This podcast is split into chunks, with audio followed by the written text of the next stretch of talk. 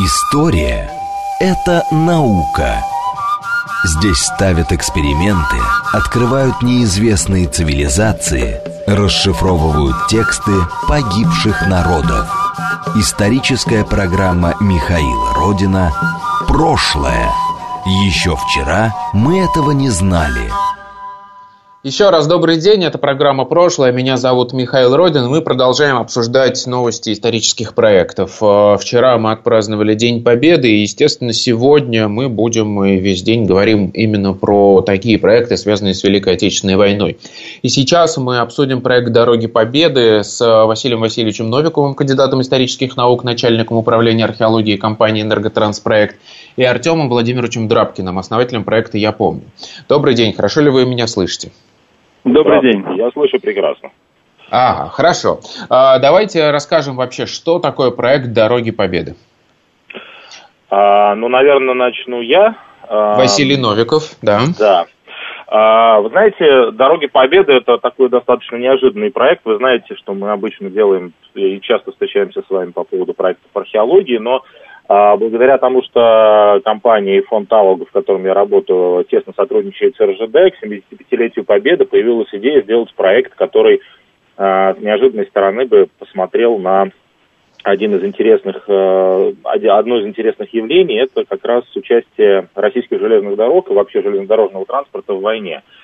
А, и вот э, родился этот проект. Э, к счастью, мы познакомились с Артемом Драбкиным и совместно, очень небольшой командой, придумали такой многослойный, на мой взгляд, проект, который бы позволил людям, которые не знакомы с этой стороной э, войны, познакомиться с ним в общих чертах, а более заинтересованным людям, специалистам погрузиться вниз. То есть он многослойный в том, что мы делаем, сделали общую такую выставку, а, которая открылась на Курском вокзале, и э, медиапроект на медиаплатформе совместно с э, Тактик Медиа, совместно с проектом «Я помню», э, сделали серию э, видеороликов, которые углубляют знания, которые люди могут посмотреть, э, чтобы раскрыть ту или иную тему, связанную э, с э, действиями железных дорог в Великой Отечественной войне.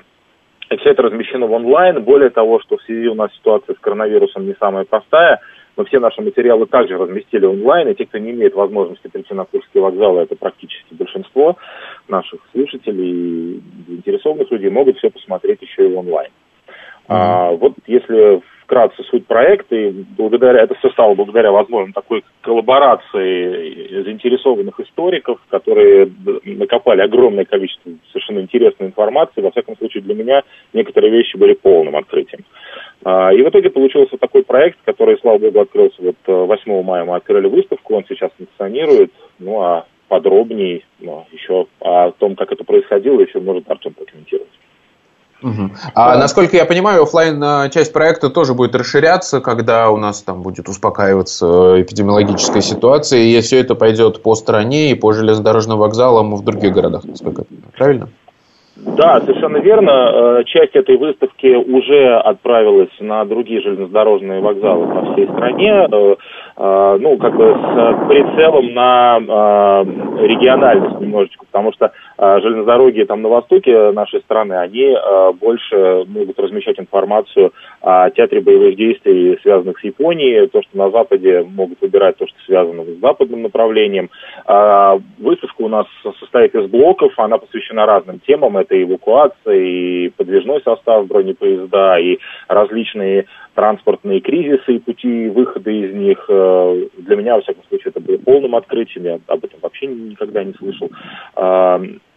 И э, плюс э, есть возможность всегда выйти в интернет, послушать специалистов, а, уникальных, на мой взгляд, специалистов-историков, которые занимаются этой темой. Их не очень много, и то, что они рассказывают, исключительно интересно.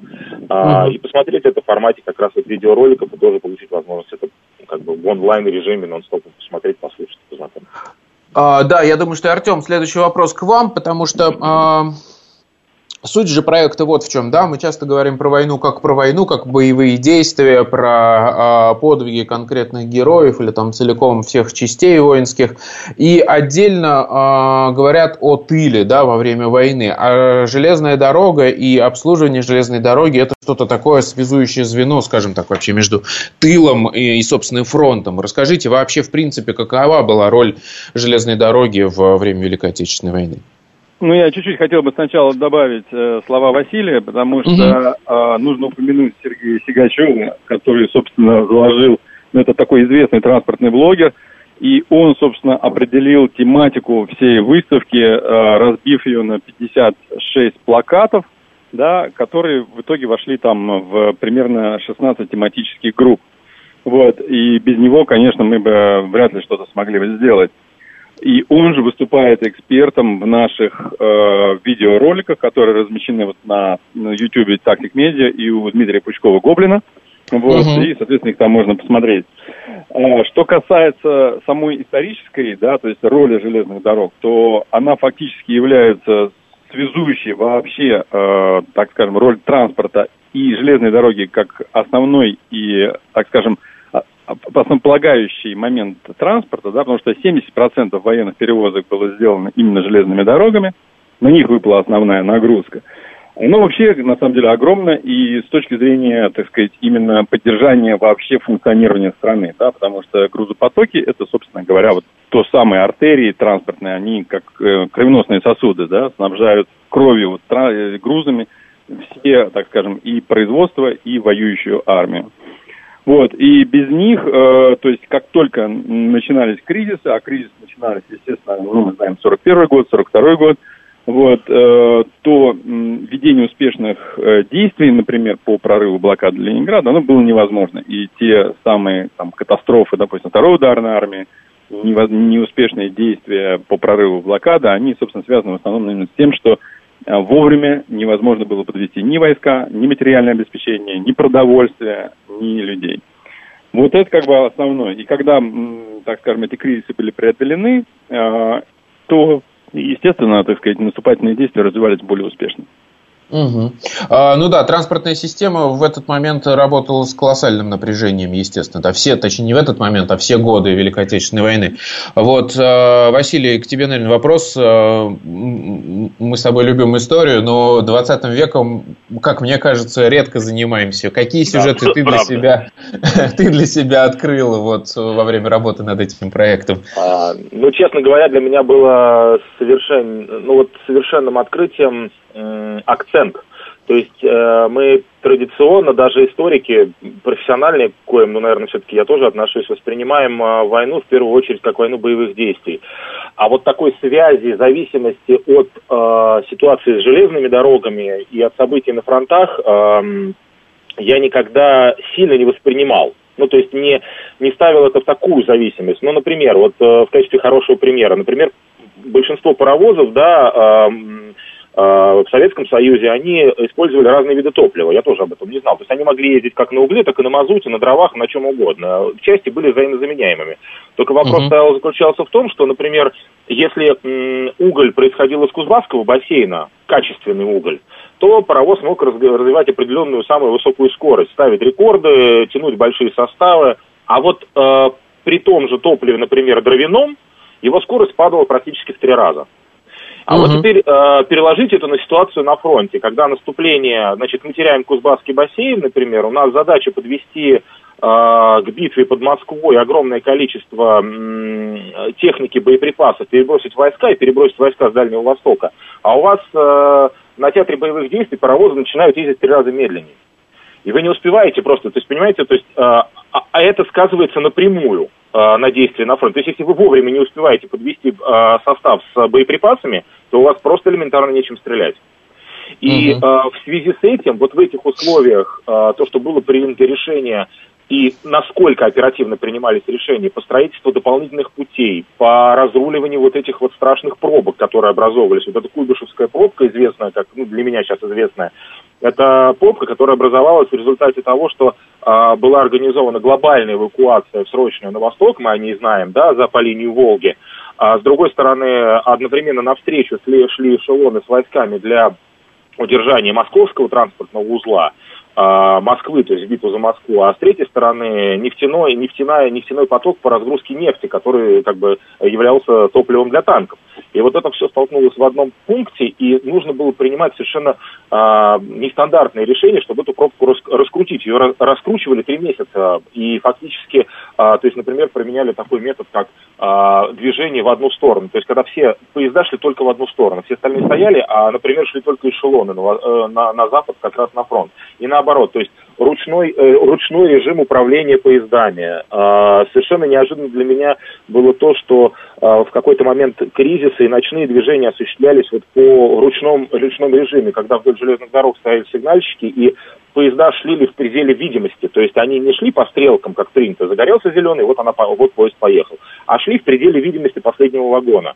Это тоже э, совершенно такой, ну, как бы для меня неожиданный момент, и такие детали, которые показывают вот этот процесс напряжения. Самое главное, а, ну тут вот Артем меня может добавить, это очень интересное то, как переиграли немецкие, немецкие железные дороги, российские железные дороги, советские переиграли немецкие. Это система организации ремонта поездов. Это а, подвижные а, группы специальные, которые были созданы из избытка паровозов с оккупированных территорий, которые успели эвакуировать, они превратились в такие мобильные паровозные группы, которые являлись э, частью, э, ну как бы резерва фронта. То есть они находились в подчинении главнокомандующего фронта, и он мог, мог, мог их кидать в нужное направление. То есть они ремонтировались на ходу практически в поле, и угу. решали конкретные точечные задачи. Вот надо было перебросить войска из пункта А в пункт Б. Они перебрасывались. Они не были привязаны к депо, в отличие от немецких поездов, которые там ремонтировались. Они были самостоятельные. И это э, фактически сыграло ну, ключевую роль, потому что оперативность переброски войск э, это ключевой фактор в победе. Э, вот это тоже для меня было совершенно интересным открытием. Добавить может Артем что-то. Да. Артем, а я, собственно, хотел спросить, вот а, для нас, что называется, чайников да, в истории 20 века и для людей, которые не разбираются вот конкретно в этой сложной железнодорожной теме, вообще, в принципе, вот 41 год, я пытаюсь себе представить, а, и вот этот ну, коллапс, да, который Василий описал, на дороге произошел, а, это вообще как-то можно было запланировать еще что-то? Потому что мы знаем, да, что очень многие а, сферы жизни страны, мы об этом не догадываемся, а они на самом деле, ну, как бы строятся, выстраиваются руководством, в том числе для каких-то военных нужд. Вот вообще, в принципе, железнодорожная система Советского Союза, она была готова к таким нагрузкам, она была э, предусмотрена, что ли, э, с, с учетом вот этих военных нужд? Ну, смотрите, перед войной вообще в 30-е годы индустриализация э, дала, конечно, колоссальный толчок развитию транспорта. И, собственно, строительство вообще крупных э, металлургических комбинатов да, было невозможно без, без модернизации транспортной системы. Были вкачаны огромные ресурсы в э, модернизацию Транссибирской магистрали, она везде стала двухпутной, да, с так называемыми тяжелыми рельсами, то есть которые э, готовы принять э, тяжело, тяжеловесные эшелоны и, так скажем, э, тяжелые паровозы, да, которые готовы возить такие эшелоны. Вот. Э, кроме этого, началось строительство огромного количества новых веток, в том числе было заложено строительство БАМа, э, началось, началось строительство вот Северо-Печорской магистрали к Кутинскому углю, там Василий немножко оговорился, не Кузбасс, конечно, а Донецкий бассейн был потерян. Донецкий, да, да, да. Вот, э, ну, идея абсолютно правильная, да, было э, заложено развитие э, Иркутинского угля, который, собственно говоря, по качеству был такой же, как Донецкий, но до него нужно было построить, чтобы его возить, нужно было построить 1600 километров железнодорожной магистрали через вечную мерзлоту, э, Строили ее, естественно, заключенные, да, мы, это мы знаем, да, действительно в тяжелых условиях, но, эм, конечно, огромные ресурсы выделялись на, именно на развитие транспорта. Развитие самой ситуации, 20, то есть э, с началом войны и потеря достаточно быстрой территории, да, она была, конечно, для правительства неожиданной. Все мобилизационные планы, в общем, были разрушены э, в силу того, что к такой войне готовности, как, конечно, никакой не было. Единственное, что можно выделить, что руководство – с первого же дня э, очень правильно оценила масштаб раз, разворачивающейся катастрофы. И даже уже, собственно, 22 июня был объявлен призыв там, 13 возрастов. Да? Это говорит, что вот оценка, несмотря на там, там директивы военные, которые мы знаем, они неадекватно оценивали, так сказать, э, коллапс, да, но э, вот именно понимание размера грозящей опасности, он был практически сразу оценен. И уже там 26 июня началась эвакуация. Она проходила, естественно, в очень тяжелых ситуациях. И во многом была спонтанной и во многом, конечно, не была, так скажем, полностью организованной, да, и, и, собственно, и это приводило к тому, что очень много было и брошенных эшелонов, и не туда направленных грузов, и не вывезено, да, не все на местах были готовы сразу эвакуироваться, потому что осознание вот это, да, того, что происходит. Ну, мы прекрасно это видим сейчас, э, то есть это такая у нас мини-22 июня происходит, да, с карантином, да, и далеко не все осознают вообще, насколько там опасно, не опасно, и вот как, как раз мы можем так сказать, моделировать, сегодня мы можем, это такая маленькая модель того, что происходило э, летом 41 года. Ага. Вот, поэтому, конечно, так сказать, э, вот эта история, она развивалась э, больше спонтанно, но, естественно, она была, э, то есть очень многие решения были, так скажем, не то чтобы заранее спланированы, а была подготовлена инфраструктура к их принятию. То есть, то есть была подготовлена база к принятию вот этих транспортных потоков, которые возникли. Угу. А транспортные потоки должны были быть огромными, да? То, что вот Василий а, как раз упомянул, что мы... А огромные. То есть это просто ну, в разы а, транспортные потоки возросли, особенно с запада на восток. Если mm раньше в основном был поток э, с востока на запад скорее, да, то сейчас огромный поток пошел, то есть сейчас, я имею в виду, в то время пошел да. с э, востока на с запада на восток. И, конечно, поскольку дорожные э, железные дороги как раз перестраивались на двухпутные, их было не так много, но основные магистрали успели перестроить. Кроме того, естественно, был огромный поток именно воинских грузов э, к фронту. Вот, и, конечно, вот справиться с такой нагрузкой, ну, это действительно потребовало колоссального напряжения э, всех сил, э, причем, ну вот, вот, так скажем, там, от кочегара до наркома, да, э, тем, чтобы справиться с такой нагрузкой именно в это военное время. И более того, справляться с ней на ежедневной основе, да, то есть это 4 года постоянной нагрузки. И это, конечно, там без отпусков, то есть люди работали, то есть были 12-часовые смены, ну, обычные рабочие, да, там, без выходных и отпусков. То есть все, uh-huh. так скажем, льготы по отпускам, они прекращались э, с лета 41 года. Но мне даже интересно вот что, например, когда мы говорим про э, военную составляющую, про, в принципе, войска, всегда есть какие-то резервы, э, в том числе и людские, в том смысле, что есть люди, отслужившие, которые резервисты, которых можно э, призвать в армию, и что, собственно, и произошло в 22 э, июня, был объявлен массовый э, сбор э, частей. А вот откуда брать резервы э, железной дороги, мне вот интересно, что произошло, потому что наверняка, опять же, даже личный состав в том числе, многих призвали в армию. Откуда, собственно, черпали Значит, силы? Что произошло, если говорить о первом периоде войны, когда мы отступали, то произошло огромное сокращение самой сети железных дорог. То есть на 41% сократилась сама сеть. И это, конечно, позволило создать резерв. В том числе люди, естественно, связанные с железной дорогой, они эвакуировались э, достаточно mm-hmm. активно. То есть железная дорога сама себя эвакуировала удалось угнать э, с а, территории, которые попали в оккупацию, удалось вывести 6 тысяч паровозов и оставить немцам всего лишь пять сотен, э, ну, так скажем, готовых к использованию и пять сотен разбитых. То есть э, э, фактически немцы жаловались о том, что им не удалось захватить необходимое количество транспортных средств, потому что железная дорога – это основа вообще так сказать, транспорта, поскольку она ну, самый дешевый, самый эффективный способ доставки грузов в отсутствии, конечно, развитой сети автомобильных дорог э, с твердым покрытием, что, собственно, у нас э, в России, так сказать, и было. На, на тот момент mm-hmm. точно совершенно. Вот.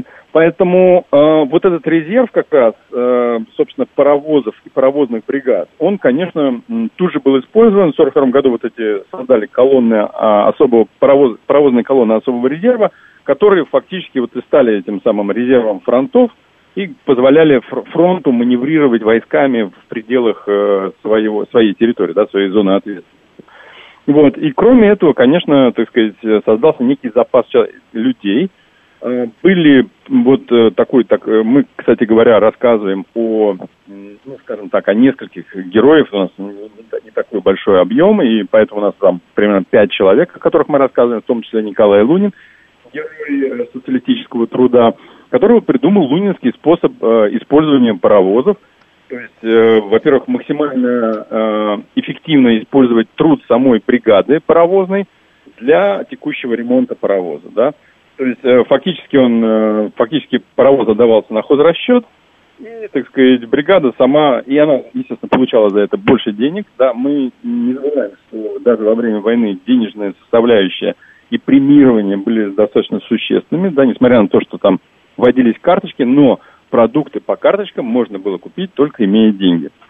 Вот, э, поэтому, конечно, вот этот лунинский способ, э, лунинские бригады, они, этот опыт копировался, он распространялся и его популяризировался – вот, э, естественно, меньшим количеством людей обслуживать большее количество паровозов. И это, конечно, в условиях мобилизации позволяло, так сказать, сохранять вот как раз работоспособность инфраструктуры. Угу. А мы можем как-то вообще сказать о том, как изменилась железная дорога за время Великой Отечественной войны? Я имею в виду, вот с чем мы пришли и с чем мы вышли из войны. Как-то принципиально какие-то нововведения, которые остались на будущее и потом позволили развиваться этой отрасли, произошли? Ну, Или это просто чисто количественное что... было так изменено? Да, э, надо прямо сказать, что железнодорожная инфраструктура была э, чудовищно, с одной стороны, разрушена немцами, да, то есть там пришлось восстанавливать порядка, ну то есть мало того, что пришлось восстанавливать на своей территории, да, естественно, пришлось восстанавливать и на территории Европы, потому что да. они тоже разрушали, ну, соответственно, инфраструктуру там э, перед тем, как наши войска, так сказать, занимали территорию. Более того, естественно, пришлось европейскую колею перешивать, в некоторых местах перешивать на российскую. А немцы, когда пришли в Советский Союз, перешивали нашу колею на свою. То есть вот, вот эти работы, да, их... На всякий случай, да, надо уточнить, наша колея российская шире стандарты ее, чем в Европе. 1550, 1435. Вот, поэтому э, разная колея была, и это тоже огромный объем работ, то есть это порядка там 100-120 тысяч километров э, путей, основных путей только, да, не говоря уже о станционных, маневровых и всех остальных. Поэтому э, изношенность, э, естественно, э, у страны не хватало ресурсов на поддержание нормального функционирования и тех, и тиловых дорог, да, и поэтому к концу войны э, количество э, железнодорожных катастроф, аварий и катастроф, оно очень резко возросло. Я бы сказал, очень сильно возросло. Если там в 30-е годы, то есть как раз перед индустриализацией, оно тоже было очень большим, и это одна была из ключевых вообще задач индустриализации, побороть вот это количество аварий и катастроф на железнодорожном транспорте. С ней справились, но к концу войны это опять возникла эта проблема, потому что э, сами ну, железнодорожные пути были очень сильно изношены. Более того, они, естественно, восстанавливались по, так скажем, ну, временным схемам, да, и очень много дорог строилось по временным схемам, то есть где прокладывались рельсы и по, просто по грунту, да, без насыпи, без насыпи, без ничего. Поэтому сказать, что война каким-то образом хорошо повлияла на транспортную, так скажем, инфраструктуру, ну нет, конечно, нельзя. Это катастрофа для инфраструктуры. Uh-huh. Вот. Поэтому, конечно, потом пришлось вкладывать огромные средства и огромные усилия, чтобы привести это все в порядок опять. Угу. Хорошо, Василий, к тебе у меня вопрос. Вот у нас осталось чуть меньше двух минут, э, чтобы подвести итоги и рассказать, что называется, о будущем. А, мы говорили о том, что вот в прошлой части программы, что «Бессмертный полк» акция, что называется, затянулась, и 15 дней будет идти вот это онлайн-шествие. Насколько я понимаю, проект э, «Дороги Победы» тоже еще, ну, по сути, только начинается. Какие дальше вот будут происходить мероприятия, лекции, что а, Ну, мы как бы совместно с э, российскими железными дорогами и как бы организатором, фондом нашим ТАОГа подумали, что ну, выставку тоже хорошо продлить. И, к сожалению, поскольку мы не можем провести запланированные мероприятия офлайн, ну, то есть мы запланировали серию лекций с нашими историками по разным темам, мы э, на данном этапе пока не разрешат делать что-то офлайн, будем делать э, лекции онлайн uh для интересующихся тем. И все это будет анонсироваться, естественно, через интернет, и дальше мы будем их поэтапно выкладывать для ознакомления, потому что материал, конечно, как вы слышали, даже из этого... Я, бы, я хотел добавить, что да. сегодня как раз э, на канале «Так как медиа» выйдет лекция кандидата исторических наук Максима Коломийца об да. Поездах Великой Отечественной войны. Очень интересно, рекомендую. Да, очень рекомендую, очень рекомендую. Это действительно очень интересная лекция. А, да, то есть онлайн продолжают выходить лекции, э, новые материалы. И я от себя да. скажу, что э, журнал «Прошлое» тоже вносит свою лепту. Мы рассказываем в рамках этого проекта про основные темы и э, готовим к, к публикации статьи интересные про железную дорогу во время Великой Отечественной войны. Спасибо вам большое. У нас на связи были Василий Новиков, Артем Драбкин. Мы рассказывали о проекте «Дороги Победы». Это была программа «Прошлое». Меня зовут Михаил Родин. До новых встреч. Пока.